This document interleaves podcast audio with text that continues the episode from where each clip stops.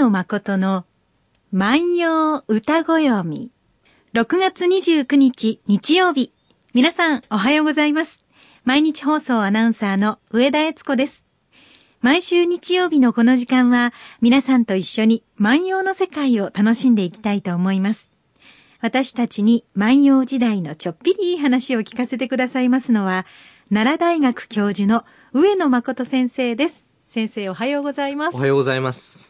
さあ、6月ももうあと少し。そうですね。ね夏が見えてきましたので。そうですね。そろそろ夏休みのご予定なんかも先生立てられました？いや夏休みの前に、えっ、ー、と、試験をして、これを採点しなければいけませんので、えー、なんか試験のことが、まあ、その、学生さんは受ける方も大変なんですが、採点をする私たちも実は大変なんですね。そうでしょうね。はい、大勢の学生さんたちを相手にして。はい、で、大規模教室の授業が2つありますので、ちょっと大変です。はい、ただ、うん、そうですね。でも、この山を越えたら夏休みと思うので、は いえー、なんかこう頑張れるかなっていう感じですかね。ねまあ、先生方も学生さんたちもそういう気分で、何かこう夏休みに楽しいイベントごとを用意しておくと、それに向けて頑張れるなっていうのがあるかなと思うのですが、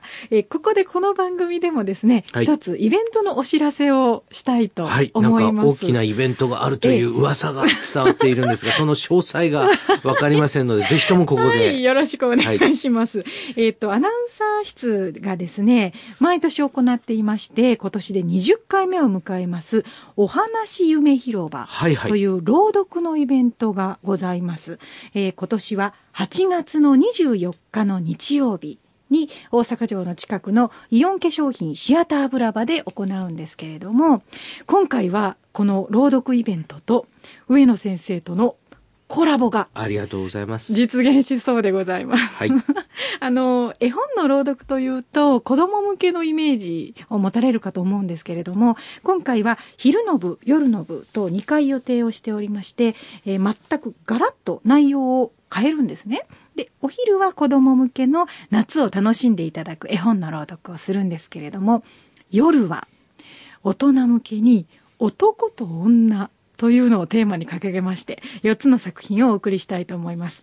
で、男と女というと、やっぱり上野先生、うん、万葉集は外せませんよね。ありがたいことですね。真夏の夜の夢ね。えー、ですから、その、恋心の機微というようなものを、はい、その夏の夜の夢語りのように語ってもらうということになるのかな。はい、そうなんです。先生が以前出されました小さな恋の万葉集という、はい、あの写真もとっても綺麗で、はい、で先生の選ばれた恋の万葉集とで先生がつけられたあのとても現代語に近いというか若者言葉に近い役がつけられている、うん、そうですね、ね、あの実はこの本には2つの訳文を作ったんです。えー、はい、で1つはね、えー、あの非常に硬い古文の先生が教えてくれるような「うん、何々であることよ」とかですねそういうようなそういうのをつけたんですが、はい、もう一つはですねえー、なんかこう例えば「どこのドイツの恋心よ」とかですね。そういうようなこう、えー、今我々が使っている言葉若い人が馴染んでいるような言葉で作った訳と訳文を二通り作ってもらいました。はい。作って、えー、入れたんですよ。はいはい、はい、です。ですから、どっちを読んでくれるのかな？どういうふうに、またね、どういうふうに解釈をして、私ね、自分の訳文読まれた時にね、ええ、あ、この人はこういうふうにここのところを思って読んでくれてるのかっていうのがわかるので、ちょっと楽しみですかね。読む人によっても変わってくるのかもしれませんね。あの、先生の作品についても、4人のアナウンサーが参加しまして、先生のあの本を読ませてもらいます。皆さんもこの本ねあの持たれている方も多いかもしれませんが、はい、また耳で味わっていただくというのは、ね、ちょっと違った味わいがあるかもしれませんのでぜひお越しいただきたいと思います、えー、先生の作品を読ませていただくのは第2公演で夜夕方5時から6時30分です。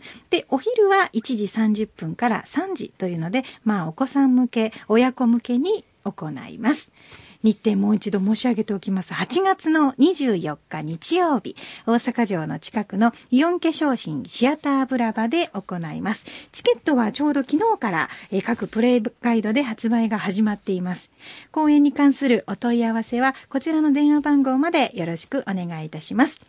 06の6538-9977 06-6538-9977お話夢広場事務局までです。こちらは平日の朝10時から夜7時までにお問い合わせをお願いいたします。また毎日放送のホームページにも詳しく載せておりますので、どうぞ皆様のお越しをお待ちしております。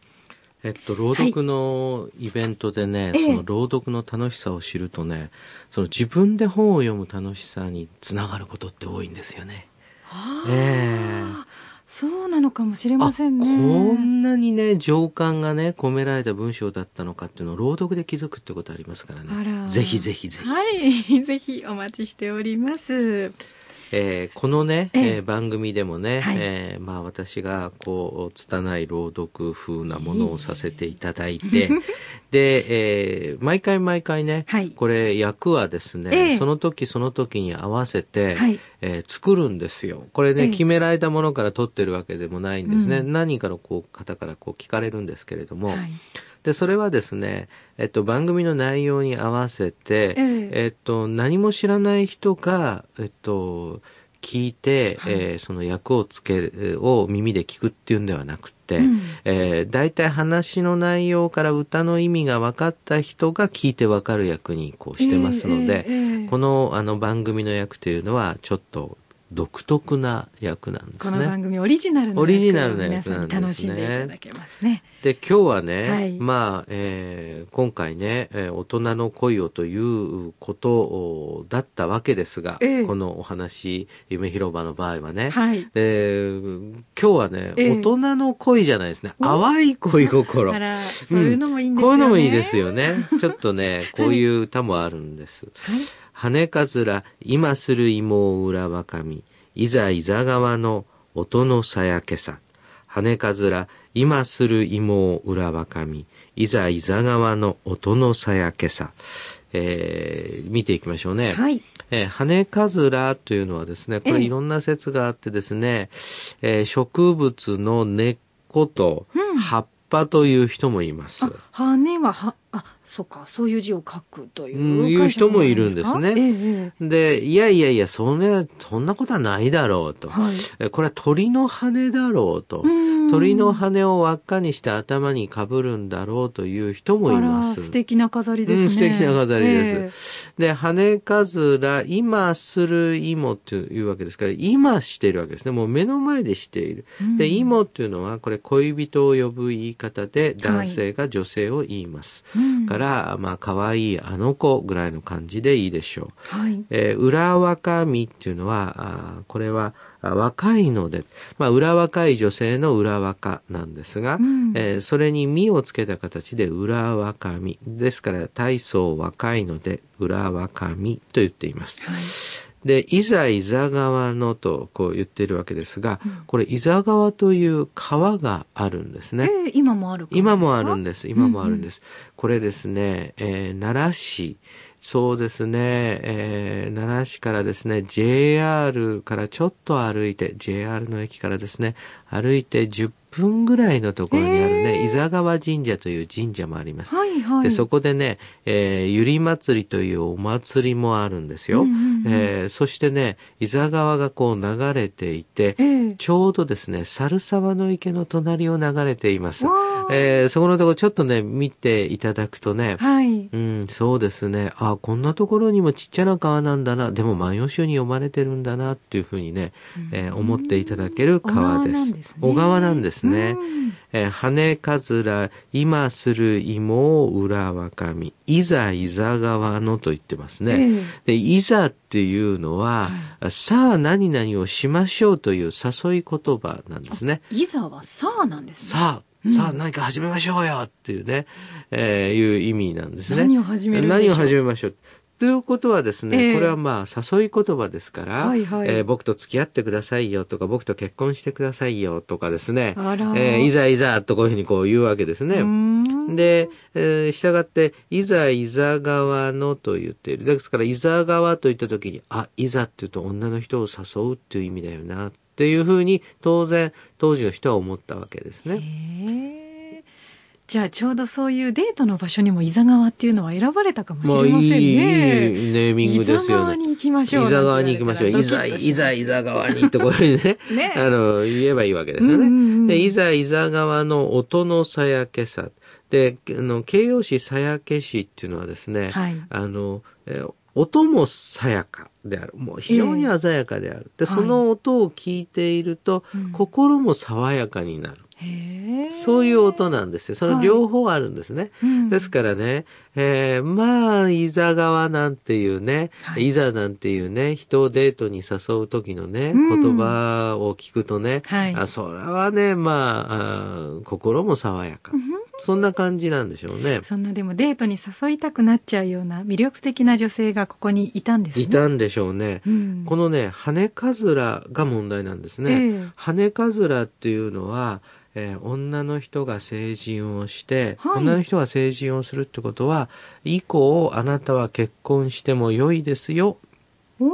ということを表すわけです。成人というのは今の二十歳ですか？いえいえ、これがね、はいえー、古代の法律では13歳で結婚できます。早いんですよ。裏若いですね。裏若いです。ですからね、うん、えー、この場合は、はい、えー、成人式の時に羽かずらをかぶる、うん、そうするとかぶると同時に、えー、さあ結婚してよっていう、いうそういうことですね。結婚資格ができた。できたらもう結婚してよっていうね。その爽やかさですよね。今でもあの、ティアラって小さな王冠のようなものを結婚式でかぶりますけど、はい、そんなようなイメージで、こう羽で作られたようなものがあったんですかね。そうですね。頭に鉢巻き状にすると。であのティアラっていうのは実は、はい、えっと、ロシア民謡なんかを歌うときに、えー、女の人が鉢巻きみたいなのをするのありますよね、はい、はい。はい。はい。あれを宝石で作ればティアラなんです、実は。そうなんですか。で、しかもあれはやっぱり結婚することができるということの象徴ですからね。そんなことを思いながら聞いてください。はい。羽かずら、今する芋を裏若み、いざいざ川の音のさやけさ。羽かずらを今するあの子が裏若いので、さあデートしようといういざではないが、いざ川の音はすがすがしいな今日は牧野七、1112番の歌をご紹介いたしました。え、皆さんも先生に聞いてみたいことや番組の感想など何でもお寄せいただきたいと思います。宛先です。郵便番号530-8304毎日放送ラジオ上野誠の万葉歌子読みの係まで皆さんの成人式の思い出や結婚式の思い出なんかも聞かせていただければなと思いますね。お待ちしております。えー、メールアドレスは、歌ごよみアットマーク mbs1179.com 歌ごよみアットマーク mbs1179.com です。それではまた来週です。さよなら。さよなら。